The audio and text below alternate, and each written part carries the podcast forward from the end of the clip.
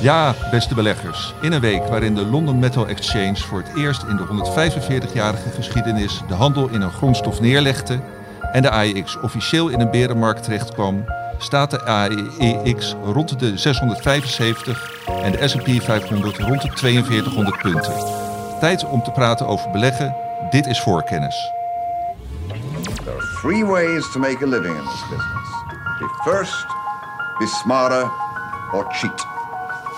I don't cheat. Beleggersbelangen presenteert voor kennis. Ja, beste beleggers, leuk dat jullie weer luisteren. Maarten is deze week met vakantie en daarom ben ik, Johan Brinkman, vandaag de presentator. De gasten van vandaag zijn wel de bekende namen van deze podcast, namelijk Karel Merks en Stefan Hendricks. Nou, goed dat jullie er weer zijn. We gaan het vandaag hebben over aandelen die ondanks het zeer negatieve sentiment op de beurs op uh, een hoogste koers staan ooit of ja, daar in de buurt. En over aandelen van absolute topkwaliteit die desondanks dit jaar op een verlies van rond de 20% staan of meer natuurlijk. Maar zoals altijd beginnen we met terugkijken en uh, ook in dit geval beginnen we met, uh, met Karel. Karel, wat is jou de afgelopen week het meest opgevallen? Uiteraard de nikkelprijs bij de London Metal Exchange. Het was wel heel heftig dat voor het eerst in de 145 jaar een grondstof moest worden stilgelegd. Omdat er zulke grote verschillen waren tussen de bied en de, de late prijzen. En nikkel is uiteraard essentieel als onderdeel voor batterijen in elektrische auto's. En bijna een vijfde van de wereldwijde wereldproductie van nikkel komt uh, uit Rusland. Dus die stroom is een beetje opgedroogd. En dat zorgde voor flink wat uh, schommelingen op die markt. En ik weet nog steeds niet waarom, want die twee dingen die ik noemde zijn gewoon feiten. Maar als je dan kijkt naar het Chinese Xinjiang Holding, een van de grootste nikkel titans wereldwijd, die had een mega short positie opgebouwd. En toen zag je die prijs in een paar dagen tijd van 20.000 naar uh, 100.000 per metrische ton gaan. En het was wel bizar dus. Ja, want dat uh, was volgens mij begin deze week. En wat is er sinds die tijd gebeurd? Helemaal niets, want de handel is stilgelegd. Ja. En er is een kans dat het aanstaande vrijdag weer begint. Dus er wordt dan voorzichtig bij marktpartijen gevraagd van ja, voor welke prijzen willen jullie kopen? Voor welke prijzen willen jullie verkopen? En als dan biedt en laat bij elkaar in de buurt komt, dan gaan we weer verder. En anders blijven we nog eventjes uh, wachten. Ja, maar zo'n soort 1-1, hè? Want uh, de Russische beurs die ligt uh, ook al een tijdje plat. En nu de nikkelbeurs. nou, inderdaad heel bijzonder. Klopt. Nog andere dingen die jou zijn opgevallen? Nou ja, een heleboel. en ik weet dat we geen uur de tijd hebben, dus ik zal het een heel klein beetje uh, beperkt houden. Uh, dingen die me dus echt opvielen is dat Green Energy weer de wind in de zeilen heeft gekregen. Dus uh, om mijn uh, favoriet uit de duurzame sector, Canadian Solar, is alweer 50% opgelopen vanaf de laagste koers dit jaar. En uiteraard Chevron, wat van 94 vorige zomer naar 174 gegaan is. En als je valutawinsten meepakt plus dividend zit je op 100% uh, totaalrendement. Dat is echt enorm. Ook een nieuwe all-time high weer van uh, Chevron. Dus ja, het is een, um, klopt. Ja, en, en olie, hè, nu we dan toch aan het, uh, Johan, aan het oliefront zitten. Um, ja, gisteren natuurlijk, wel heel erg apart, de, de reversal in olie, hè, die dan opeens weer helemaal in elkaar kan klappen. Waardoor gisteren ook een aantal van die uh, olieaandelen hard naar beneden gingen. Aan de andere kant gingen bijvoorbeeld het speculatieve aandelen dan weer heel hard omhoog. Dus ik heb het al eerder hier in de podcast gehad over een aantal biotech aandelen waar ik zelf dan in beleg. En die zag ik dan gisteren zonder ook maar enkele aanleiding of enkel bedrijfsspecifiek nieuws met 7, 8 procent omhoog gaan. En normaal gesproken zeg nou, dan moet je natuurlijk best wel blij om zijn. Dat, dat, hè, dat is toch alleen maar leuk. Tegelijkertijd zijn dit soort hele heftige dagen, eh, doen me ook wel soms een beetje denken aan de herfst van 2008. Waarin we dus in een hele slechte markt ook van die dagen hadden waarin koers echt omhoog Maar het is mega. Oh, ik ja. bedoel, je had de halverwege oktober, pin me niet op vast, maar ik denk de tiende. Had je 15% rendement op één dag in de S&P 500. En het is echt extreem. En als je dan kijkt naar de afgelopen 100 jaar, dan blijkt gewoon de top 10 alleen maar in beermarkten te zijn. En helaas niet op het einde, maar ergens halverwege. Dus ik word ook altijd angstig als het echt heel erg hard omhoog gaat. Ja. En kun je daar als uh, particuliere belegger nou wat mee? Want mijn idee is dat dan zijn er grote handelaren die met grote bakken geld uh, smijten en risico kunnen nemen. Maar kun je daar als particulier wat mee? Um, is een hele lastige. Kijk, je zou kunnen zeggen, als je, ehm, als je er toch al niet zo in geloofde, dan zijn dit natuurlijk de perfecte verkoopmomenten. Hè? Die, die, eh, ik las ook al her en der in verschillende Bloomberg-commentaren de term dead cat bounce. Hè? Dat is meestal niet een compliment voor een stijgende, eh, voor een stijgende beurs. Dus ehm, ja, je, je, het is het is vooral voor een particulier, denk ik. Niet alleen voor een particulier, maar misschien vooral voor een particulier gewoon een hele lastige markt. Want uh, aandelen die maar voortdurend heen en weer uh, knallen zonder dat er nou echt, uh, nogmaals, bedrijfsspecifiek nieuws is. Dat is best een vervelende markt om in te zitten. Ehm, dus misschien nog meer kijken naar um, de termijn waarop je een bepaald aandeel wil aanhouden. Ook, hoe een bedrijf er fundamenteel voor staat. Ook naar de waardering. Nou, daar gaan we straks ook nog wat een en ander over hebben, denk ik zodat je in ieder geval wel ergens een anker hebt in deze markt. Want als je namelijk iedere dag gaat kijken en die koersen vliegen op en neer, dan word je volgens mij als particuliere belegger ook gewoon horen dol van hoe die Sowieso, maar als de fix 30, 40 is, dan is een heel simpel regeltje wat misschien helpt. Dat als het een keertje 10% omhoog gaat, koop dan niet op die dag aan het einde van de dag, maar wacht eventjes, want je weet dat het weer naar beneden gaat als je wil kopen. Dus en als je ver, verkopen wil, doe je dat wel. Dus gewoon niet kopen op, uh, op sterkte, maar gewoon kopen op, op buy the dip. Want op het moment dat je 10% goedkoper kan kopen met rente op rente, maakt het op lange termijn heel veel uit voor je rendement. Ja. Dus wees niet zoiets van ik koop wanneer het stijgt, nee, koop wanneer het daalt. Ja. Nou, wat mij ook uh, opvalt, het gaat nu heel veel over fossiele brandstoffen. Maar uh, ik hoorde jou net ook uh, zeggen, Karel, jouw duurzame favoriet, die, die ging ook hard omhoog. Klopt. En dat geldt volgens mij voor meer duurzame aandelen. Ja, heel erg veel duurzame aandelen beginnen weer de wind in de zijde te krijgen. En ik weet niet precies wat het verhaal daarachter is. Misschien is het idee van ja, dat er nog meer vraag naar uh, überhaupt energie komt. En het maakt niet uit wat voor energie. Of het nou wind, zon is of fossiele brandstof. We moeten een gat vullen. Nou, dat is het denk ik. Hè? Dus het is natuurlijk de. Uh, nou, het was al voor de oorlog in de Oekraïne natuurlijk voorkomen duidelijk, maar de gas- en olieafhankelijkheid van Europa, van Rusland, ja, die is natuurlijk heel erg groot en is een strategisch risico. En nu, door die oorlog, denk ik, is iedereen zich een hoedje geschrokken. Uh, en dan zie je bij beleidsmakers dat er ook andere dingen kunnen gaan gebeuren. Dus dan wordt er bijvoorbeeld ook in Duitsland gedacht, oh, moeten we misschien toch kerncentrales langer open houden? Moeten we steenkoolcentrales misschien toch weer gaan openen of ruimer uh, gaan openen? En dus ook, of het nou waterstof is, windenergie, zonne-energie. Alles, denk ik, wat maar kan helpen om in ieder geval ook op termijn die uh, gasafhankelijkheid van Rusland gewoon serieus terug te brengen. Ja, dat krijgt nu, nu weer de aandacht. Ja, en ja. Dat, dat is denk ik niet, niet onlogisch. Het, zijn natuurlijk geen op, het is niet iets dat je in, in een week oplost natuurlijk. Maar het is wel, ja, je ziet die, die, die verschuiving opeens bij beleggers. Nou ja, je zag gisteren ook volgens mij uh, Exxon 5,5% lager omdat die olieprijs omlaag ging. Het, ik zou zeggen, niet hele prettige marktbeweging. Het is zo schokkerig, zo uh, heftig af en toe en ogenschijnlijk zonder zeg maar directe uh, aanleiding waar die je uh, in ieder geval kan koppelen aan de fundamentals, om het maar zo te zeggen, van bedrijven. Dat het gewoon een lastige, een lastige markt maakt. Ja, Karel, is er nog meer waarop jij wilt terugblikken of zal ik het woord aan uh, Stefan geven? Wat nou ja, wat ik nog altijd heel erg opvallend vind, is dat uh, de Nasdaq 100, dus de 100 grootste uh, technologieaandelen wereldwijd, hun low hebben neergezet op 24 februari. Sindsdien is de wereld definitief veranderd, maar de 100 grootste technologieaandelen zijn niet door die low heen gezakt. Dat vind ik op zich wel heel erg opvallend dat alles wegzakt, behalve de Nasdaq. Ja. ja die grote, hè, maar zie je onder, onder, de, onder de oppervlakte uh, vindt volgens mij nog wel her en der een, een, een, een, kleine slachting plaats van de, van de wat kanslozere, um, nou laat ik maar zeggen, nog niet winstgevende, uh, kleinere, meer speculatievere uh, techbedrijven. En daar gaat, het, uh, daar gaat het nog best wel hard. Ja, maar kunnen jullie verklaren waarom die grote bedrijven nu dan uh, blijven liggen de laatste weken? Moeilijke vraag. Ik denk dat de combinatie is wat, wat Stefan zei, dat er toch wel grote bedrijven zijn die gewoon bakken met geld verdienen en daarna misschien als vluchthaven worden gebruikt. Daarnaast bewegen ze ook heel erg mee op basis wat de Federal Reserve doet. Dus renteverhogingen zijn niet groot, goed voor die grote techbedrijven. En, en los daarvan, die koersdaling van 24 februari was wel heel erg heftig. Ja, ik denk ook dat bij wat bij die tech misschien ook nog wel een uh, rol speelt, is dat het natuurlijk niet een grondstof gerelateerde belegging is. Dus waar je bij veel bedrijven toch ook nog wel... Nou, ik heb eh, net voor het magazine er ook aandacht besteed aan de Bas F. Ja, kijk, die hebben eh, melden... Ja, we hebben ehm, anderhalf miljard euro aan extra aardgaskosten gehad in onze Europese fabrieken in 2021, waarvan alleen al 800 miljoen in het vierde kwartaal.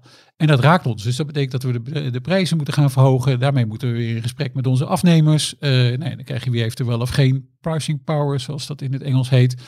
Nou ja, dat zijn allemaal zaken die spelen rond die bedrijven, waar je bij een aantal van die techbedrijven natuurlijk helemaal geen uh, last van hebt. Want volgens mij had Apple deze week weer een event waarin er wat nieuwe producten werden uh, getoond. Uh, misschien dat jij het nieuws heel goed hebt gevolgd, maar volgens mij was er ook weer een nieuwe budget iPhone op de markt gekomen. Uh, maar die kost volgens mij nog altijd 530 dollar, als ik me niet vergis. Klopt, maar ik ben echt een Android-fan. Ja, maar ik, waar ik, echt heel veel van weet. en in de Google Pixel word ik, ben ik dol enthousiast over. Maar ze hebben inderdaad een, een budget iPhone. Nou ja, maar het ging mij eigenlijk maar meer om, om de prijs. om de prijs. Dus dat het, uh, het, niet zozeer of een, uh, of een Android-telefoon beter is dan een, dan een iPhone, maar wel om het feit mm. dat dit soort bedrijven dus een, een budgettelefoon op de markt kan brengen van 530 dollar. Dus je ziet ergens misschien wel waar de pricing power dan wel zit bij bepaalde bedrijven. Het is misschien wel meer bij die techbedrijven. Volgens mij gaat Microsoft ook gewoon zijn prijzen voor Office pakketten uh, verhogen. Nou, dat is de prijzen voor uh, vermoedelijk cloudopslag ook alweer worden verhoogd. Dus die bedrijven staan er opeens in deze wereld dan heel anders voor. Alsof ze, uh, nou ja, wat, wat ze wel zelf ook willen, maar alsof ze in een ander universum soms zitten. Ja, ja.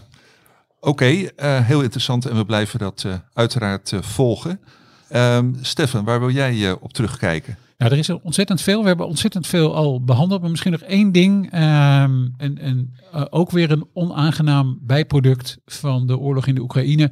En dat is dat de VN-prijsindex van um, voedingsmaterialen weer naar een nieuwe, nieuw record gestegen is. Nou, dat is natuurlijk slecht nieuws voor ons allemaal, maar ook heel erg slecht nieuws voor um, consumenten in uh, uh, landen die wat minder welgesteld zijn dan de westerse wereld. Um, die, die index is over het, net over het hoogste niveau heen. En dat was uh, 2011, begin 2011. En dat viel samen natuurlijk met de Arabische lente, de, de opstanden in Noord-Afrika. Ja, stijgende voedingsprijzen zijn Um, voor ons allemaal eigenlijk gewoon, zeker als ze stijgen in deze mate, gewoon eigenlijk allemaal slecht nieuws. Ja, ja. Ja, want inderdaad, het is uh, bekend dat ze die stijgende voedselprijzen uh, ja, ten grondslag lag, lag ook aan die uh, opstand in Arabische landen. En nou ja, dat voorspelt misschien een hoop onrust in de wereld nog meer. Maar goed, dat, dat moeten we dan wel. maar dat zie je al, al gebeuren op dit moment. Want de grootste graanexporteuren ter wereld zijn Oekraïne en Rusland. En de grootste graanimporteur is Egypte, dus ook een Arabisch land. En uh, CDS, het zijn een verzekering op staatsobligaties, in de afgelopen vier dagen gestegen van 500 basispunten naar, uh, naar 1000. Dus daar hebben ze al financiële problemen. Dus het dreigt weer helemaal mis te gaan. Ja, in ieder geval beleggers denken hè, van we moeten, we moeten ons eigenlijk uh, we moeten een verzekering kopen tegen eventuele wanbetaling ja. van, uh, ja. van de Egyptische. Ja, loopt de rente op, kunnen ze zich moeilijker geld uit de markt halen. Kijk, en wij uh, betalen misschien meer geld in de supermarkt voor een brood. Maar daar is gewoon te weinig voedsel, omdat er heel weinig groeit in de woestijn. Ja, er komen natuurlijk nu allerlei dingen samen, hè, Johan ook. Dus het is, um, het is hogere olieprijs. Nou, die werkt in allerlei producten door. Dus niet alleen aan de, aan de pomp, waarin je Nederlandse, uh, aan de benzinepomp, waarin je Nederlandse media natuurlijk zo ontzettend veel over leest. Maar het komt nu allemaal samen. Er gaan heel veel prijzen van gewoon ja, levensmiddelen, uh, eerste levensonderhoud gaat hartstikke hard omhoog. Dat betekent gewoon dat er minder ruimte is. Tenzij consumenten op hun besparingen gaan interen. Maar anders is er gewoon minder ruimte voor consumptie. Daarmee minder ruimte voor groei. En op het moment dat we bijvoorbeeld in Europa wel in een recessie terecht gaan komen, dan uh, geef ik op een briefje dat de winstverwachtingen zoals die nu uh, door analisten worden weergegeven, dat die zeker omlaag gaan. Ja, nou over individuele bedrijven komen we zo te spreken. Toch nog even een vraag die wel bij mij blijft hangen, uh, Karel, toen je het daar uh, vanmiddag over had. Waarom hebben ze in Egypte zoveel graan nodig? Ja, ik denk omdat er weinig groeit in de woestijn. dat, okay. dat, dat, dat de, de hoofdreden is. Ja, uh, ja. En het is natuurlijk ook een double whammy, wel, wat Stefan ook zei over eh, fossiele brandstoffen wordt voor heel veel producten gebruikt. Nou ja, Ja. het is een van de belangrijkste ingrediënten van eh, kunstmest. Ja. En dat heb je weer nodig om landbouwproducten te verbouwen. Ja. Ja. Dus Ja. weer, oh, en weer vervoer, et cetera, Ja. et cetera. Nou, we zullen ook eh, Egypte in de gaten blijven houden. Maar als jullie dat eh, goed vinden, wou ik eigenlijk naar het eh, eerste hoofdonderwerp toe. En dan doen we eerst een leuk muziekje. Voorkennis. Ja, nou, ik zei het al eh, in de introductie. We gaan het hebben over aandelen die het, ondanks die hele slechte markt van de laatste weken, supergoed eh, doen. Eh Stefan heeft daar een en ander over voorbereid. Stefan, vertel. Ja, Johan, kijk, er is natuurlijk heel veel ehm, kommer en kwel eh, op de beurs. Dus dit jaar staan we 10 tot 15 procent eh, in de min als je verschillende indices erbij pakt. Of het nou de MSCI World is, of de S&P of de AEX. Dus het, ziet er, het, het brede beeld ziet er niet top uit. Ehm, nou, dan heb ik eens gekeken, zijn er eigenlijk aandelen die, die tegen de trend in, tegen het marktbeeld in, wel naar nieuwe all-time highs gaan. Dus naar de hoogste standen ooit. En hebben we even niet gekeken om, eh, tussen aanhalingstekens, flauw te doen. Dus niet gekeken naar sectoren die, eh, hoe wrang het ook klinkt, baat hebben bij wat er eh, nu allemaal in de wereld gebeurt. Dus we hebben niet gekeken naar olie- en gas aandelen. We hebben niet gekeken naar defensieaandelen. Ook niet gekeken naar aandelen die direct betrokken zijn bij de productie of verkoop van allerlei grondstoffen. Omdat daar een aantal van op een all-time high staan. Hoewel, en dat viel mij eigenlijk bij de voorbereiding hiervan op. eh, ik zei al, Chevron heeft een all-time high bereikt. Maar een heleboel van die andere oliemaatschappijen nog niet, ik. Dus eh, Exxon zit daar echt nog, eh, nog flink onder. Maar ook Zou het misschien kunnen komen? Want ik heb vorig jaar natuurlijk die battle tussen eh, Exxon en, en, Shell en Chevron voorbij laten komen. En toen bleek ook dat Chevron van de vijf grootste oliemajors de enige major was die de afgelopen vijf jaar de bewezen reserves flink heeft doen laten groeien. Dus op een of andere manier vinden zij olie waar andere oliemajors dat niet vinden. Dus ze hebben echt meer voorraad dan ooit in de grond zitten. Ja, misschien ook inderdaad die schalieproductie eh, in de Verenigde Staten al veel meer. Ze hebben daar ook aankopen gedaan natuurlijk. Dus dat speelt een rol. Maar dat viel me eigenlijk eh, even op. Dus, dus die hebben we eh, laten liggen. Dus wat hebben we gedaan? We hebben gekeken naar de S&P 500. we hebben Gekeken naar de Stocks Europe 600. En gekeken naar de Nederlandse beurs. Nou, welke aandelen hebben er nu een all-time high bereikt? Nou, Karel heeft ernaar gekeken. Ik heb ernaar gekeken. We volgens mij, Karel, konden we er zes vinden eh, in totaal. Klopt. Ehm, allemaal uit de VS, opmerkelijk genoeg. Eh, en een paar, zitten, een paar bekende namen zitten daartussen. Daar gaan we het zo direct over hebben. En ook vier, drie, vier aandelen die, die nou in ieder geval drie die een, een overlap hebben. En actief zijn in een sector waarvan ik eigenlijk niet gedacht had dat die het zo heel erg ehm, goed zouden doen. Dus zullen we gewoon de zes noemen? Of zullen we het, eh, ja, laten we de zes maar noemen. hè. Wil je ze achter elkaar hebben? Eh, Ja, nou laten ze eerst even noemen. Dan kunnen we er misschien een aantal, want we hebben niet de tijd om ze allemaal door te Ja. nemen. Maar dan kunnen we het over een aantal nog wel eens hebben. Ik wil sowieso wil ik even wat even zeggen over Dollar Tree. Ja, de Dollar Tree is, is er één van. Eh, opvallend. Ehm, de grootste en meest bekende is eh, Berkshire Hathaway. Die, die zit er vlak tegenaan. Klopt. Eh, dan hebben we nog een Pharma Zuid, AbbVie. En dan drie bedrijven die eh, min of meer aan elkaar gelieerd zijn. Zijn allemaal actief in de distributie van medicijnen en medische instrumenten. En dan hebben we het over eh eh, Ameri Source Bergen, het over McKesson en over een bedrijf wat ik ooit wel eens iets van had gehoord, maar ehm, waarvan ik dan de, de ticker al niet weet. Dus dat betekent dat ik het niet heel erg volg. Dat was Henry Schein, eh, eh, ook een Amerikaans bedrijf, ondanks dat het eh, vrij Duits klinkt. Maar misschien, ehm Karel, eh, met be- met de bekende beginnen, Berkshire? Ja, Berkshire mag, eh, kunnen we mee eh, beginnen. Ja, daar ben jij eh, de grote kenner van, hè?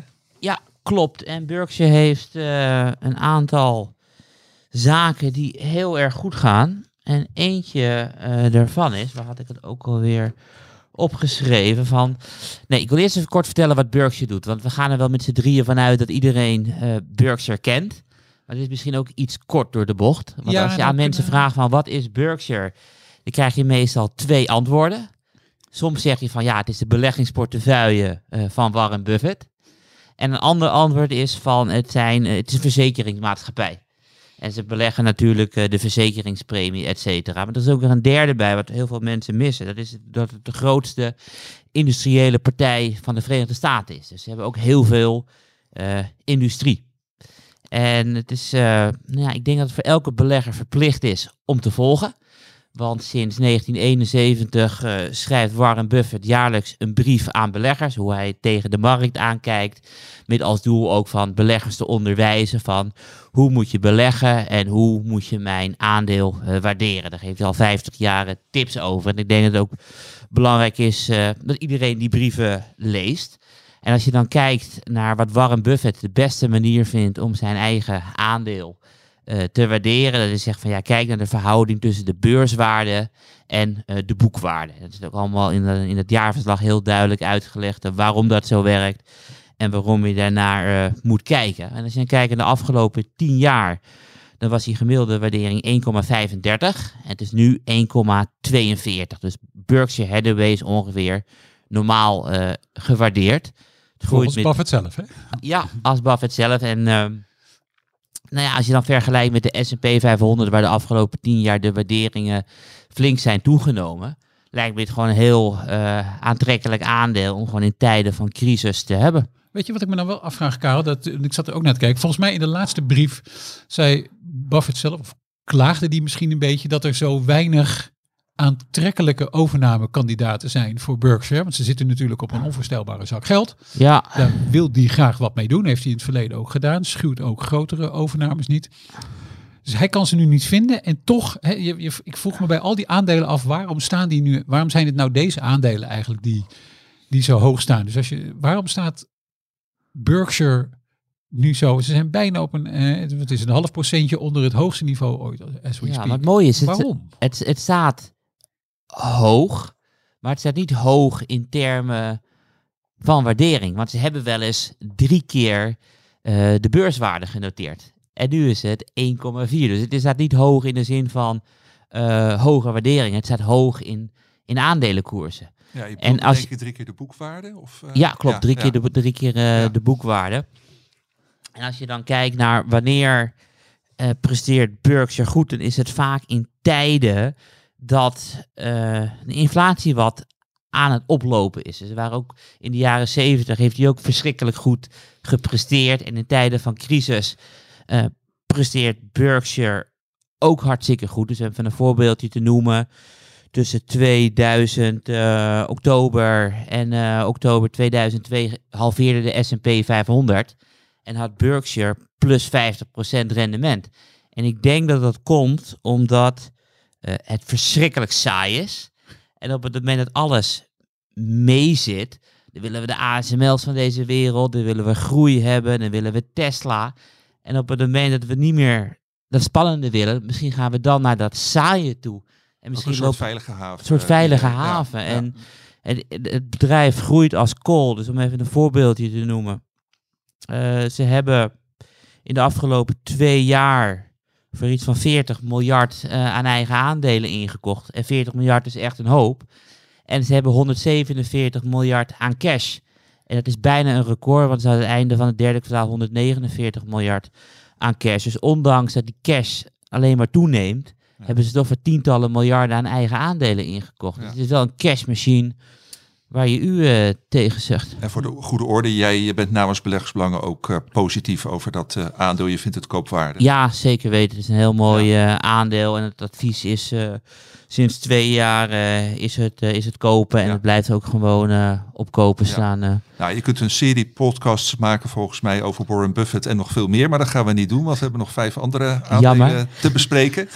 Ik hoorde Dollar Tree. wie van jullie kan daar wat over zeggen? Ja, dat kan ik. Dat is een aandeel wat dus echt letterlijk op een all-time high staat. En ik heb nog eventjes gekeken naar... Um, nee, eerst even vertellen, wat is Dollar Tree? Het is gewoon een, een supermarkt waar de meeste producten verkrijgbaar zijn voor een dollar of, of minder. En dan zijn ze echt, uh, van de discount stores zijn ze echt de leider in de Verenigde Staten. Dus ja, wanneer zal het goed presteren? Inderdaad, wanneer mensen problemen hebben om uh, rond te komen. Dus als de inflatie toeneemt, waar we het net ook even over hebben gehad, dan moet je bezuinigen. Nou, dan ga je naar de dollarstrie. Het is misschien uh, minder leuk dan een luxe winkel, maar het is wel goedkoop. Ja. Dus je ziet ook in tijden van uh, recessies dat de omzet omhoog gaat, de cashflows gaat omhoog. En ik heb nu nog even gekeken van wat er in 2008 en 2009 gebeurt. Dus de S&P 500 halveerde bijna. En Dollar Tree ging van 8 naar 16. Ja. Het liep rustig op, omdat ze elke keer weer meer omzet weten te maken. Ja, maar dat is misschien eh, grappig. Ik las een, denk een paar weken geleden, toen eh, nou, inflatie natuurlijk een steeds groter eh, punt werd, dat het ze niet meer lukt om alle eh, artikelen onder de dollar eh, Ja. te verkopen. Kun je daar wat over zeggen? Eh, eh, eh, nee, eh, want ik bedoel, ik, ik, ik, ik kan het me voorstellen. Ja, Dus ik, ik, dus ik las dat ze het proberen om het meeste onder een dollar te doen. Dus het is geen harde bovengrens. En nee. ik geloof ook wel dat op het moment, ik het was geloof ik beursgenoteerd eh 25 jaar geleden. Ja. En 25 jaar geleden met ja 1, 2 procent inflatie. En nu eh, vandaag op donderdag werd bekend eh, dat de inflatie naar 7,9 procent gaat. Dus Ja. ja, je wat eerst een dollar waard is, is, moet je nu al 1,10, 1,9 voor betalen. Dus ja, het lijkt me wel heel moeilijk. Ja. Over een paar jaar 2 dollar ik. Ja, dan. nou, dat Ja. is ook te denken. Ja, ja. Maar ehm, ja, ja, waarom staat deze op een eh, hoogste stand ooit? Van, eh, ja, je kunt er allerlei dingen bij bedenken, maar eh, Nou ja, ik denk eh, inflatie zal de hoofdreden zijn. ja, gewoon, Want als je aan de Amerikanen vraagt van, altijd zo'n Gallup poll, van wat vind jij belangrijk? Is Ja. dat eh, eh, terrorisme? Is dat Rusland? Is dat eh, Biden? Is dat eh, ja, straatoverlast? Of wat dan ook. Iedereen, of dat is de meest, meeste antwoord op die vraag is, waar heb je last van? Is inflatie. ja, ja, En het begint echt een heel groot eh, probleem eh, te worden. En inflatie grijpt natuurlijk het hardst in bij eh, Amerikanen aan de onderkant van de samenleving. ja. Dus die zullen dan naar, naar Dollar Tree gaan. Dus ik denk dat het nu al speelt. Dus er is geen recessie. nee. Maar er is wel inflatie. En loonkosten stijgen nog altijd minder dan de inflatie. Dus Ja. de reële loonkosten dalen in de Verenigde Staten. Ja, dan ga je meer naar Dollar Tree. Ja, ik denk dat dat een hele logische verklaring is. Hè. Dus, eh, de, de, de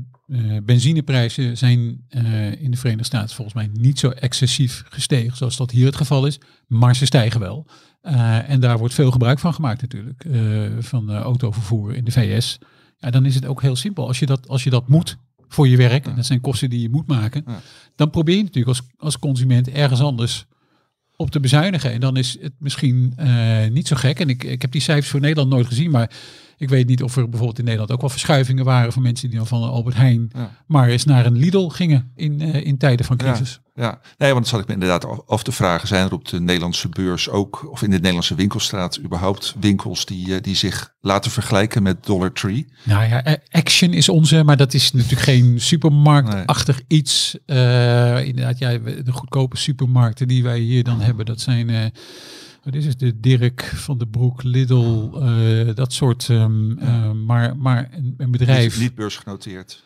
Lidl niet? Lid- nee. nee, Nee. nee, Dirk ook Eh, niet. eh. nee, Dirk ook nee. niet. Action indirect, volgens mij, omdat 3i heeft, dacht ik, daar nog altijd een belang in. Hè? Ja. Een groot aandeelhouder. Eh, en die zijn wel beursgenoteerd. Ja. En hebben wij een, een advies over Dollar Tree? En, eh, een, ik weet dat Menno van Hoven het wel eens heeft getipt, maar of dat actueel is, weet ik eerlijk gezegd niet. Officieel niet. Nee, nou dan eh, geven we dat ook niet. Dat in tegenstelling tot, eh, tot Berkshire. Eh, hey, eh, drie aandelen met eh, moeilijke namen, althans voor mij, die aan elkaar eh, gelieerd zijn. Wat kunnen we daarover over zeggen? Waarom staan die zo hoog? Ja, waarom ze- dat was voor mij ook wel. Er zijn namen die ik op zich, eh, behalve eh, eh, die Henry Schein, eh, die ik wel redelijk heb gevolgd. Dus Amerisource eh, ook en McKesson ook.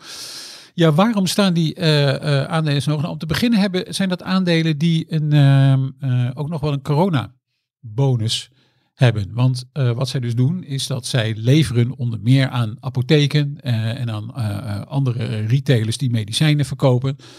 Uh, maar ze leveren dus ook uh, de uh, vaccins en ze leveren ook allerlei informatie aan die apothekers. En ze helpen ook zeg maar, verenigingen van kleine onafhankelijke apothekers. En ze hebben toen voorraadbeheer. Dus je kunt je voorstellen dat de afgelopen tijd, waarin zo ontzettend veel aan medicatie verspreid moest worden, dat die bedrijven het goed doen. En dat klopt dan ook, dat ze het goed doen. Ze doen het uh, wel verrassend veel beter dan ik eigenlijk had gedacht. Uh, ik heb ze allemaal een beetje bekeken, maar, maar eigenlijk wat geconcentreerd op McKesson. Uh, dat is de grootste van de drie in, in beurswaarde gemeten. We hebben daar in het verleden, denk ik, dat Menno er ook wel eens, collega Menno van Hoven, daar ook wel eens aandacht aan heeft besteed. Ja, het is wel een, het is op zich een, wel een interessant, een, een interessant bedrijf, omdat het echt ongelooflijk cashflow genererend vermogen ook heeft.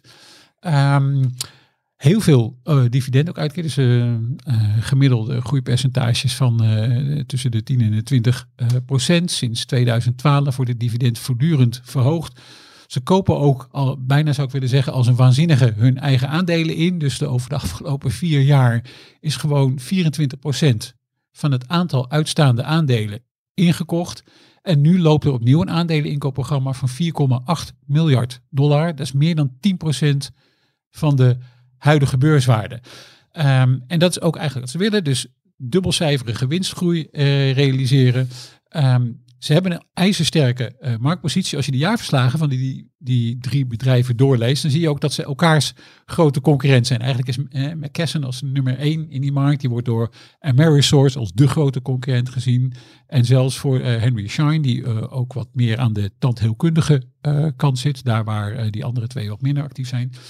Daar wordt ook McKesson als de grote concurrent genoemd. Dus het is, dit is wel een beetje de, eh, nou ja, de, de marktleider en het belangrijkste bedrijf. Er zit echter ook wel een, een beetje een smetje aan, eh, aan, eh, aan deze bedrijven. Zag ik toen ik dat wat ging bestuderen. Want zij zijn ook betrokken bij dat hele opioïden-schandaal in de VS. En dan zijn ze natuurlijk niet de producent van die middelen. Dat was onder meer natuurlijk Purdue Pharma en nog een aantal andere farmaceuten.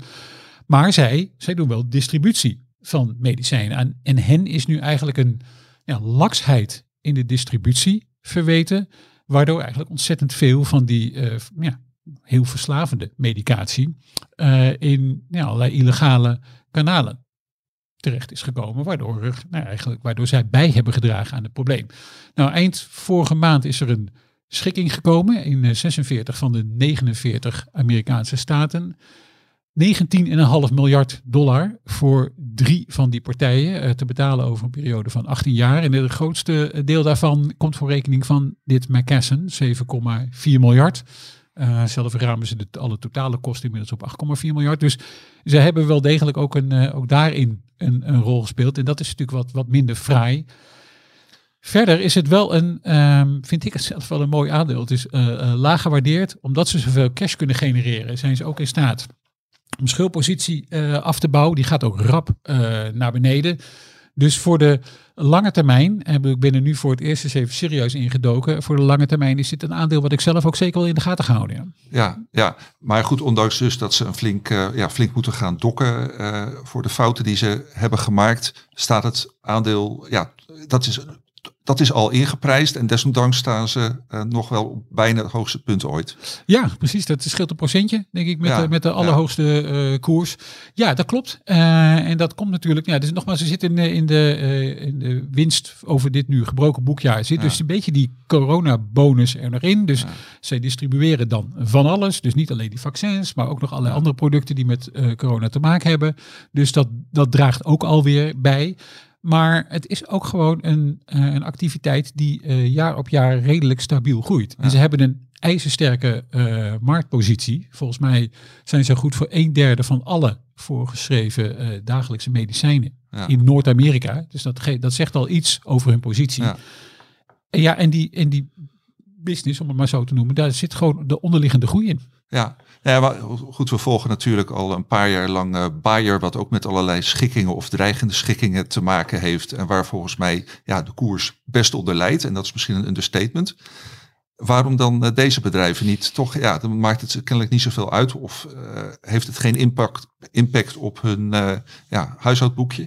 Ja, dat is een goede vraag, Johan. Eh, wat moet ik daarop antwoorden? Nou, er zijn een paar dingen waar je denk ik rekening mee moet houden. Om te beginnen eh, is eh Bayer, of, of Monsanto, dat door Bayer is overgenomen, is natuurlijk de hoofdschuldige. Dat is de producent van het middel. Hetzelfde geldt voor een aantal van die farmaceuten. De producenten daarvan hè, zijn in, de, de hoofdschuldigen. Dus misschien moet je het, en ik chargeer nu een beetje, ook gewoon zien als de partij die het product maakt. eh, bijvoorbeeld een, eh, een verslavend middel en de dealer. Ja. En in dit geval eh, was McKesson was de dealer die niet netjes heeft gehandeld en die volgens de Amerikaanse autoriteiten in ieder geval ervoor heeft gezorgd dat te veel in het systeem kwam en ook te weinig controle gehouden over waar die medicijnen uiteindelijk naartoe gingen. Want ik heb eh, een, een boek over deze hele crisis gelezen, dat heette Dope Sick. En dan zag je bijvoorbeeld dat in, eh, in Virginia, in de Amerikaanse staat, het ontzettende grote bestellingen van huisartsen bijvoorbeeld kwamen. Eh, die doorgegeven werden. Mensen die dus gewoon verslaafd waren. Dat, dat ging even voorbij. Pijnstilling, dat waren gewoon verslaafden. Daar kwamen ongelooflijk grote bestellingen. Nou, dat is iets. Hè, die bedrijven staan zich ook voor. Want als je het jaarverslag van McKesson leest, zeggen ze ook: ja, we hebben ook allemaal systemen. Voorraadbeheer doen we aan. Ja, als je aan voorraadbeheer doet, dan zou je zeggen: dan zijn dit soort zaken die moet je dan ook wel in de gaten hebben. Ja. Hè, als je systemen zo goed zijn. En daarom zijn ze, denk ik, ook gestraft. Dat ze misschien niet de, eh, de, de hoofdschuldigen zijn. En misschien ook niet het allergrootste bedrag eh, moeten betalen. Wil niet zeggen dat ze er niet mede schuldig aan zijn. Nee.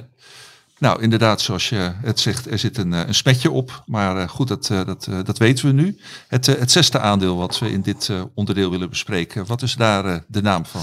Ja, dat is ook een bekende. En dat is een, een, een farmaceut. Mm, Die maakt deel uit van onze hoogdividendportefeuille. AbbVie is nog niet zo lang beursgenoteerd. Dus het lijkt bijna alsof we misschien een klein beetje vals spelen. Begin 2013 is AbbVie afgesplitst van Abbott Laboratories.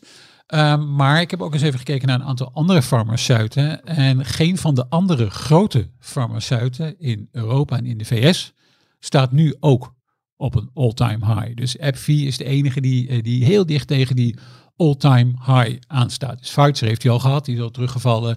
Nou, Novartis is er een, een eind vandaan. Hetzelfde geldt voor Sanofi, dat het overigens dit jaar verder prima doet. Maar die zijn er allemaal eind vandaan. Eh AbbVie dus niet. En ergens is dat wel verrassend, want AbbVie is vooral bekend van het eh, eh, anti-reuma medicijn Humira. En de Amerikaanse omzet daarvan is, ehm, nou, dat is ongeveer 17 miljard. Dat is zeg maar 30% van de totale omzet. En waarom zeg ik dit? Want het is- het is niet dat ik alleen van cijfertjes hou. Ja, ik hou wel van cijfertjes, maar het heeft ook nog enige relevantie. Ehm, volgend jaar gaat namelijk dit middel in de VS zijn patentbescherming verliezen. En dan gaat het meestal hard en dan verlies je heel veel omzet. Nou, dat is redelijk bekend eh, bij beleggers. Dus dit jaar groeit de winst per aandeel nog met een procent of 11. Volgend jaar weten we dat dat met ergens, nou, het zal tussen de 10 en de 15 procent zal die winst per aandeel gaan dalen. Ehm App4 gaat daar in het eh, derde kwartaal bij eh, iets over zeggen over de impact die dat gaat hebben. Waarom staat het aandeel nou toch zo hoog? Want dat is natuurlijk toch wel een, interessante vraag. Ik denk dat dat met een paar zaken te maken heeft. Um, AppFi is heel erg goedkoop. Dus zelfs als je uitgaat van een eh, lagere winst per aandeel in 2023, dan is de koers-winstverhouding van AppFi nog steeds maar 12 om en nabij. Dus dat is, dat is eigenlijk best laag voor een bedrijf dat na 2023 wel weer kan groeien. Want er zitten er nog voldoende nieuwe middelen in de pijplijn. En er zijn ook al nu eh, middelen die ook alweer heel erg hard groeien. Ook op de voor eh AppFi zo belangrijke reuma-markt. Dus, dus het bedrijf staat er helemaal niet zo slecht voor. De meeste beleggers weten dat inderdaad eh, de patentbescherming van Humira weg gaat vallen. Dus dat is allemaal bekend. Um, dan is AbbVie ook nog een van de farmaceuten met, een, uh, met het hoogste dividendrendement. Dus dat is nu zo'n 3,8, 3,9 procent. Het dividend groeit ook nog. Dus over uh, in januari is het met 8,5 procent verhoogd. Dus dat alles maar bij elkaar. We hebben het eerder gehad over uh, vluchthavens. Nou ja, dat maakt van AbbVie ook voor beleggers wel een, wel een aantrekkelijke vluchthaven. Je weet eigenlijk wat je krijgt. Het bedrijf genereert onvoorstelbaar veel cash. Dus de free cashflow, dus, dus operationele cashflow, verminderd met uh, uh, investeringsuitgaven. Die komt dit jaar waarschijnlijk uit op zo'n 24 miljard. De helft daarvan wordt gebruikt voor het afbouwen van de schulden, waardoor de schuldpositie, dat zou, dat zou ik dan het enige smetje uh, op F4 willen noemen, ook weer hard naar beneden komt van 2,5 keer schuldratio naar 1,8. En een schuldratio is dan de netto schuld gedeeld door de operationele winst verminderd met afschrijvingen en amortisatie immateriële activa, moet ik er altijd netjes bij zeggen. Met andere woorden, het bedrijf staat er uh, hartstikke goed voor. En het, dat is denk ik zo'n zo'n soort veilige haven, laag gewaardeerde veilige haven, uh, redelijk zeker inkomen. Nee, ik zeg niet redelijk, gewoon heel erg zeker inkomen. Ja. Dat is ook precies de reden waarom ze in de hoogdividendportefeuille ja. zitten en al een tijdje. Ja, maakt dit aandeel denk ik voor, um, voor beleggers gewoon heel erg aantrekkelijk. Ja, Karel, ik zag jou net heel driftig schrijven. Had het betrekking op uh, dit onderwerp of uh, wil je wat anders zeggen? Nee, het was wat, wat anders wat ik opschreef. Maar als ik toch wat moet zeggen, wat ik opvallend vind van het lijstje wat wij gevonden hebben, is inderdaad dat allemaal Amerikanen zijn. En als je dan kijkt naar de afgelopen weken, is er toch heel veel vluchtgedrag geweest naar de Amerikaanse dollar. Dus die is zeer sterk gestegen. Dus op het moment dat je naar rendementen van deze zes bedrijven gaat kijken, uitgedrukt nou, in onze eigen euro, wordt het allemaal nog veel extremer. Ja, ja. En dan staan deze fondsen eh, op een nog hogere Ja. all-time high. Nou, misschien is dat wel de, de kapstok van het geheel. Toch een, een vlucht van beleggers in, eh, in een veilige valuta, in, eh, in veilige eh cash-genererende bedrijven. Ja, ik denk dat in ieder geval het feit dat, ehm, ja, laten we wel wezen, die, die oorlog speelt nu, die speelt zich gewoon af eh, op ons continent. Ja, Eh, en dat, ja, dat merk je aan alles. Hè. We hebben het al eerder in deze podcast al eens gehad over de Europese nutsector bijvoorbeeld. Ja, die beweegt zich ook anders dan de Amerikaanse nuts, nutsector. Eh, precies vanwege die Russische gasproblematiek. helder. Als jullie het goed vinden, dan eh, wou ik dit onderwerp afsluiten. En dan gaan we naar het volgende onderwerp toe. Voorkennis. Ja, het volgende onderwerp dat gaat juist over aandelen die het eh, afgelopen tijd niet zo goed hebben gedaan. Die eh, weliswaar topbedrijven zijn, maar wel eh, ja, flink onder een eh, eh, flink verlies hebben geleden. Karel, kun jij beginnen daar iets over te zeggen? Of nee, we hadden afgesproken dat Stefan dat zou doen. Dus, Ja, zal ik- zal ik dat gewoon even doen? Ja, Dan we valt, houden ons aan onze afspraak. Dan Dat, valt Karel daarna naadloos in. ja. Denk ik. Helemaal Toch? goed. Ehm, nee, inderdaad, Johan, er zijn aandelen die het dit jaar uiteraard niet zo goed doen. Er zijn er heel veel van, dat weten we allemaal. We hebben het al eerder gehad over die wat speculatieve, verliesgevende aandelen. Nou, dat kunnen we misschien in dit klimaat allemaal nog vrij goed begrijpen. Als er veel onrust is, dan zijn dat misschien niet de bedrijven waarvan je denkt, nou, die hou ik in portefeuille. Als je bijvoorbeeld niet goed kan inschatten wanneer deze bedrijven ooit winstgevend worden. Ehm, maar je zou denken, eh, in theorie, dat in een crisissituatie als deze het voor beleggers best aantrekkelijk is om naar kwalitatief extreem goede aandelen te vluchten. Tussen aanhalingstekens. En als ik er dan gewoon even een paar eh opzoek, en dat heb ik zelf gedaan, eh onder andere Givaudan en Lonza en Nvidia, dan denk je, nou, dat zijn, eh, dat zijn absoluut topkwaliteit. Moet je bij de eerste twee wel even vertellen wat ze doen? Want Ja, ik denk dat niet is- dat elke luisteraar dat weet. Nee, dat is op zich jammer. Ja, Givaudan is eh, 's werelds grootste geur- en smaakstoffenfabrikant uit Zwitserland. En ook uit Zwitserland is Lonza. En Lonza is misschien wel bij, eh, of misschien hebben die net niet het Nederlandse nieuws gehaald, maar is bijvoorbeeld eh, een van de fabrikanten van de coronavaccins van Moderna. Want er zijn farmaceuten die ontwikkelen medicijnen, die moeten op grote schaal geproduceerd worden. Een van de bedrijven die dat doet is Lonza. Nou, je kan je voorstellen, die hebben de afgelopen eh, tijd natuurlijk onvoorstelbaar goed gedraaid. En toch staan die aandelen dit jaar allemaal op een verlies van, zeg even, rond de 20%. En wat gek is, want dat is twee keer zoveel als de MSCI World. En dan vraag je je af, wat is daar nou gebeurd? Eh, is het, zou het niet veel logischer zijn dat je in dit soort eh, eh, bedrijven vlucht, als het ware? En eigenlijk de verklaring die ik ervoor kan vinden, is dat die bedrijven deze crisis en ook eigenlijk die periode daarvoor in zijn gegaan met onvoorstelbaar hoge waarderingen. En in dit geval hou ik het even bij een simpele koers-winstverhouding op basis van de voor het komende jaar verwachte winst per aandeel. En dat is, die is eigenlijk heel erg hard gegaan. Dus het was niet zo gek dat die eh, aandelen noteerden tegen een koers-winstverhouding van rond de 50. En dat heeft mij zelf altijd een beetje tegengehouden, hoewel ik, eh, ik ben het meeste gericht geweest altijd op Lonza. Ik vind het echt een fantastisch bedrijf. Er loopt ook gewoon een heleboel heel goed. Het bedrijf neemt allemaal strategisch de juiste stappen. Eh, in oktober publiceerde bijvoorbeeld UBS ook nog een rapport, een ronkend rapport, waarin ze zei, nou het advies gaat nu naar kopen. We zitten in een nieuwe supercycle voor eh, dit aandeel. En dat was, viel net een beetje samen zeg maar, met de top in de waardering van Lonza, die eigenlijk alleen maar daarna teruggevallen is. Dus je ziet dat operationeel gezien, is met het bedrijf helemaal niks mis. Dus het loopt, het marcheert allemaal netjes door. Uh, jaarcijfers waren verder ook allemaal prima. De vooruitzichten zijn allemaal prima. Maar de, toch zijn die bedrijven echt behoorlijk hard gecorrigeerd op hun waardering. Nou, Ja, ik ben het helemaal met je eens, Stefan. ja, goed ingevallen. Ja, goed, eh, goed punt. Nee, ik heb zelf heb ik ook nog een aantal bedrijven uh, langs gelopen, waaronder het Zwitserse chocoladefabrieken Lind en Sprungli. Is ook fantastisch uh, aandeel. En met fantastische producten, toch? Uh, ja, uiteraard. Uh, uiteraard. Ik heb ook eventjes uh, Google Image Search gedaan. Had ik niet moeten doen, want nu ben ik met honger aan de podcast begonnen. Maar dat is niet mijn punt. Um, wat Stefan zei, koers-winstverhouding van in de 50. Dat klopt. Het bedrijf zit op 54, zat het eind vorig jaar. En is terug naar uh, 42. Nou ja, als er een vijfde vanaf gaat, dan ben je ook 20% uh, van de koers kwijt. En die andere waar ik naar gekeken heb, is, is L'Oreal. iets lager gewaardeerd. Hoogtepunt was eind vorig jaar op 44. Maar ja, die is naar 34 uh, teruggegaan.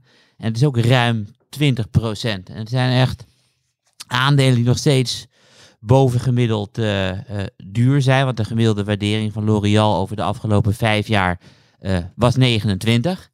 Wil je daar naartoe, dan is er weer 10% af. En de chocoladefabrieken Lind en Sprungli was de gemiddelde 36. Dus er mag ook nog wel 15% vanaf om gemiddeld uit te komen.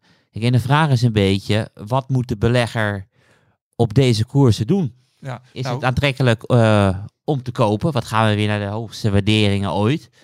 Of is het zo dat we misschien een tijdje wat lager gewaardeerd blijven, waardoor de gemiddelde waardering gelijk blijft? Want ja, wat is nu enig, enigszins een normale waardering? Want toevallig heeft onze collega Hilde Leman deze week artikel voor beleggsbelangen geschreven met bedrijven met extreem lage waarderingen. Ik hoorde zelfs een Amerikaans staalbedrijf met een waardering van 2. Uh, ja, wat, wat, is, wat is wijsheid? Wat kun je als, uh, als particuliere belegger aanhouden wat normaal is? Ligt er ook aan welke sector het is. Want chocola zal de prijs in de winkel niet zoveel van uh, veranderen. de staalprijs kan zo halveren, toch Stefan? Dus ik denk dat grondstofbedrijven volatieler zijn dan chocoladebedrijven. Ja, dat, dat, is sowieso. Hij moest alleen even denken aan de cacaoprijs die misschien wel impact kan hebben op. Uh, daar zal Lient ongetwijfeld ook wel iets over gezegd hebben. Uh, ja. en je weet ook niet of die wel of niet is afgedekt. Nee, klopt. Maar dan komen we ook weer met, met bij Nestlé uit. Want ik bedoel, ik koop Nestlé cupjes voor 60 cent. En Nestlé zegt van ja, het kost ons 2 cent om zo'n cupje te vullen. Dus ja, ook al gaat de koffiebonenprijs drie keer door het dak heen. Uh, meer dan 90% van een Nespresso cupje is marge. Dus... Maar goed, het ligt dus uh, aan, de, aan de sector waarin je zit, aan de, de groeimogelijkheden. Maar een gemiddeld bedrijf wat je als Nederlandse particulier wil kopen, wat nou, gewoon normaal lekker doorgroeit, maar ook weer niet spectaculair. Wat, wat mag je daar nou voor betalen? Ik heb geen flauw idee. Ik, en, de, en de reden waarom ik zo dat, dat antwoord uh, geef, Johan, is van wat is een normale waardering? Kijken we dan naar de afgelopen drie jaar, uh, vijf jaar, uh, tien jaar, twintig jaar, vijftig jaar. En al die antwoorden komen, al die antwoorden op de, deze vraag komen met een andere waardering. Ik bedoel, we hebben tijdens de coronapandemie gezien uh, dat er meer geld gecreëerd is dan dat we eigenlijk nodig hebben, waardoor heel veel assets flink zijn opgelopen. Dus ja, is dat een, een nieuw normal en moet je daar naartoe kijken? Of moet je kijken van ja, we hebben natuurlijk een tijd gehad dat er geen quantitative easing is van voor 2008. En is dat een normale waardering? Ik weet niet wat jouw mening is over zeggen. Ik worstel er mee van hoe ver je terug moet gaan. Want we hebben natuurlijk ook aandelen als Coca-Cola gehad voor een KW van 2 à 3 begin jaren 80. Ik bedoel, wat is, wat is normaal? Ja, dat is inderdaad een lastig. Dus er zijn waarderingen uh, waar ik me uh, ultra comfortabel bij voel. Dus alles uh, van de sector die ik meestal volg, farmacie. Alles wat ik daar nu aan grote farmaceuten op koop heb, bijvoorbeeld Sanofi. Um, met een koers-winstverhouding van zeg maar 13 à 15 en een dividendrendement van ongeveer 3,5 procent voel ik mij daar gewoon heel erg senang bij. Het kan best zijn dat hij misschien eens naar 12 terugzakt, die waardering. Maar de winstgevendheid is dusdanig goed, de winstgroei is dusdanig goed. Uh, de bandbreedte ook van de historische waardering is niet zo gek. Ik bedoel, toen Sanofi het een tijdje heel erg moeilijk had, toen stonden ze wel eens zo tegen de, tegen de koers-winstverhouding van 9. Nou, dan toen stond het bedrijf er echt niet zo best voor. Is nu helemaal niet het geval. Dus dat is iets waar ik me bijvoorbeeld totaal geen zorgen over maak. Um, wat, voor mij lastiger is, en, en daar begint nu echt een probleem te komen. Uh, Lonza zou ik bijvoorbeeld heel erg graag aan mijn privéportefeuille toe willen voegen. En ik heb dat tot nu toe nog niet gedaan. Maar ik dacht, ja, uh, 45 tot 50 keer de winst voor dit bedrijf vind ik wel te stug. Um, nu zitten we voor Lonza uh, voor de komende 12 maanden op een koerswinstverhouding van 39. Dus die zijn afgekomen. Serieus, hè? een vijfde. Dat komt overeen met hun, met koersverlies year to date. Maar daarmee zijn ze nog niet heel erg goedkoop. Omdat als ik even wat verder terug ga in de tijd, was het helemaal niet zo gek dat Lonza zo rond de 25 keer de winst noteerde. Was het bedrijf iets anders, had er nog wat meer chemische activiteiten in, die altijd wat lage waardering hebben. Nou, kan ik er nog een beetje voor corrigeren. Maar dan zou ik 30 eigenlijk ook al vinden. Dat impliceert nog een kwart in waarderingscorrectie. Dus er zijn... Hoe hard groeit Lonza per jaar ongeveer? Nou ja, ze streven zelf naar wel eh, tegen de dubbelcijferige winstgroei, als, ik, me, eh, als ik me niet vergis. Ehm, eh, lukt ook niet altijd, maar ze staan er nu wel Maar je mag wel voor. van 10% uitgaan ja. op lange termijn. Ja. en dan is natuurlijk ook een kwestie van hoe lang willen wij aandelen aanhouden natuurlijk. Want een koers-winstverhouding van 40 verandert in een koers-winstverhouding van 36 als je het een jaar wil aanhouden. En dan is het 32 en dus Ja. als, als het bedrijf maar lang genoeg winstgroei blijft realiseren, compenseert het wel voor hoge waarderingen. heeft ook een beetje te maken Want je bent geen trader, toch? Ik ben zeker geen trader, maar het heeft denk ik ook een beetje te maken met de tolerantie van de markt voor dit soort waarderingen. Eh, dus het- toen, toen alles nog eh, allemaal eh, hartstikke fraai was, dus zeg maar even de, voor november van het afgelopen jaar, vond niemand het erg. Hè? Ook in, de, eh, in onze dividendportefeuille zaten ook aandelen. Die eh Tecan bijvoorbeeld, Zwitsers medisch techbedrijf, fantastisch bedrijf, doen ook eigenlijk gewoon alles goed. Ja, noteerde ook tegen een koerswinstverhouding van over de 50, volgens mij op een bepaald moment. Ehm, mijn eigen eh, persoonlijke favoriet, die heb ik dan wel in portefeuille zitten, Thermo Fisher. Ja, die noteerde op een gegeven moment ook ruim boven de 30. En dat is nu ook flink gecorrigeerd naar in de. Dus het heeft ook te maken met wat, wat de markt nu ook redelijk vindt. En ik, eh, ehm, ik heb geen enkele indicatie dat op korte termijn de markt zegt nou 50 keer de winst voor Lonza eh, of 45 keer de winst voor Givaudan. Prima. Ik heb Ja, daar Zeker niet, want Maar, ja, dat impliceert eigenlijk dat eh, nou, door alles wat met name met inflatie, grondstoffen en ook oorlog is gebeurd de laatste maanden, dat dat eh, ja, een, shift betekent van naar, naar ja, gewoon structureel lagere waarderingen. Moet Nou, ik dat denk, zo, denk dat die oorlog niet eens, ja, het klinkt heel raar, maar nauwelijks van impact is. Want op het moment dat je kijkt van wanneer hebben al deze, die drie aandelen die Stefan net noemde en die twee aandelen die ik net noemde, dus die vijf aandelen, hun top in de waardering bereikt. Het was allemaal in de herfst van vorig jaar. Ja. En wat gebeurde er in de herfst van vorig jaar? Er begon de speculatie van de financiële markten op mogelijke renteverhogingen in de VS. Want als je dan kijkt tussen de, de, de lente van 2021 en dus de, de herfst van 2021, iedereen verwachtte één renteverhoging in 2022. En toen begon het op te lopen. Langzaam van 1 naar 2, naar 3, naar 4. De waarderingen gingen dalen. Naar 5, naar 6. De waarderingen gingen nog verder dalen. En we zijn op dit moment op 7 renteverhogingen uitgekomen.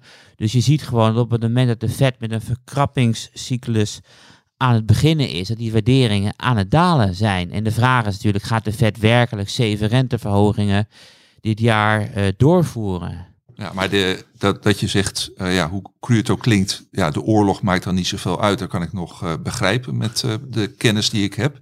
Maar ja, die enorme grondstoffenstijging en inflatie in het algemeen, dat heeft toch enorme impact op. Ja, nee, klopt. Maar Ja. ik bedoel, dat begon natuurlijk al in oktober vorig jaar. En de reden waarom de financiële markten aan het speculeren nu zijn op zeven renteverhogingen, komt natuurlijk ook eh, door de inflatie Ja. natuurlijk. Dat is de belangrijkste drijfveer. Want de Fed heeft twee mandaten. De prijzen eh, stabiel houden en zorgen voor maximale werkgelegenheid. Ja. En we hebben natuurlijk nu in de Verenigde Staten de Great Resignation. Dus er is al maximale employment bereikt. Ja. En die prijsstabiliteit, die is er niet. Want het stijgt nu met 7,8%, werd vandaag eh, bekend op donderdag. Ja.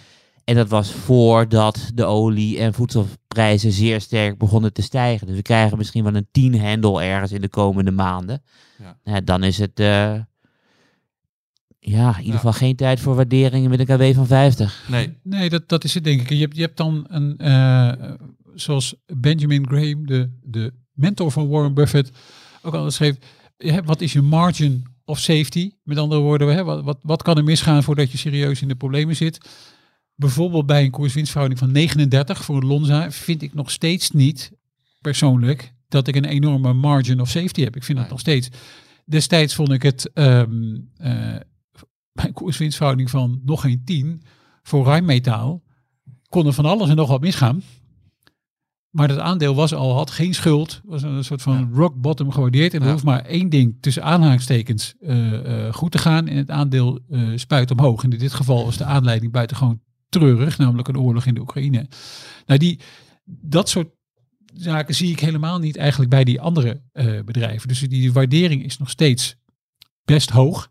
Eh, en nog niet zo dat ik denk, nou, daar zou niet zomaar 10 of 15 procent van af kunnen. En let wel, eh, niet zo, het is niet, ook niet alleen dat het er dan snel van afgaat, maar dat, dat je ook de komende jaren, dat beleggers ook eigenlijk veel meer van mening zijn dat die waardering ook helemaal niet 39 of 40 of 50 moet zijn, maar gewoon 25. Dan blijf je wat langer hè, in die waarderingsbandbreedte hangen. En het zou best kunnen zijn dat dit soort aandelen de komende jaren eh, weer in hun waardering moeten groeien. Met andere woorden, dat de koers misschien niet zo gek veel doet, maar dat de, de winstgroei, zeg maar, de waardering van die bedrijven tot misschien wat beter behapbare proporties eh, terugbrengen, ehm, denk ik. En als ik geen gelijk heb, dan zit ik hier over een tijdje en dan zeg ik, wat was ik stom dat ik halverwege maart 2022 gewoon niet Lonza flink heb ingeslagen. Maar dat zien we dan misschien later. Alles Ja. is vastgelegd nu, hè? nu wel. Oké, nou als jullie het eh, goed vinden, dan wou ik eh, naar de afsluiting toe gaan. Voorkennis. En eh, nou, die afsluiting is zoals altijd een vooruitblik eh, op eh, de komende week. Karel, waar ga jij eh, op letten? De Federal Reserve. Of ze werkelijk eh, de rente gaan verhogen met een kwartje. En wat de bijgeleidende tekst zal zijn. Dus hij zal niet zo, of Jan Paul de voorzitter zal niet zo stom zijn als in 2018. Toen hij zei, het maakt niet uit wat er gebeurt. Ik ga door met de rente verhogen. Eh, nou, toen crashte de markt 20% in drie maanden tijd. Dus hij zal veel voorzichtiger zijn. ja. Maar wat ik nog belangrijker vind dan, dan, de Fed is de impact van, eh, van beleggers. Hoe reageren zij op eh, de hoogstwaarschijnlijk eerste renteverhoging? Dat is puur financieel. En uiteraard eh, ga ik ook kijken of het leed in de Oekraïne hopelijk wat minder wordt. ja, nou dat hoop ik ook. Steffen, jij eh, specifieke dingen waar je naar gaat kijken de Nee, komende week? Niet zoveel toe te voegen aan wat eh Karel zei. Ik denk dat we als beleggers niet ontkomen aan eh, de Federal Reserve en ehm, al het vreselijke wat zich nu in de Oekraïne voltrekt. Ja, oké. Nou, dat zijn mooie laatste woorden. Dan ga ik de luisteraars bedanken voor het luisteren weer deze week. Karel en Steffen bedanken voor een, zoals altijd, hartstikke goede en interessante opmerkingen. En dan ga ik deze podcast afsluiten. Tot de volgende week. Dag.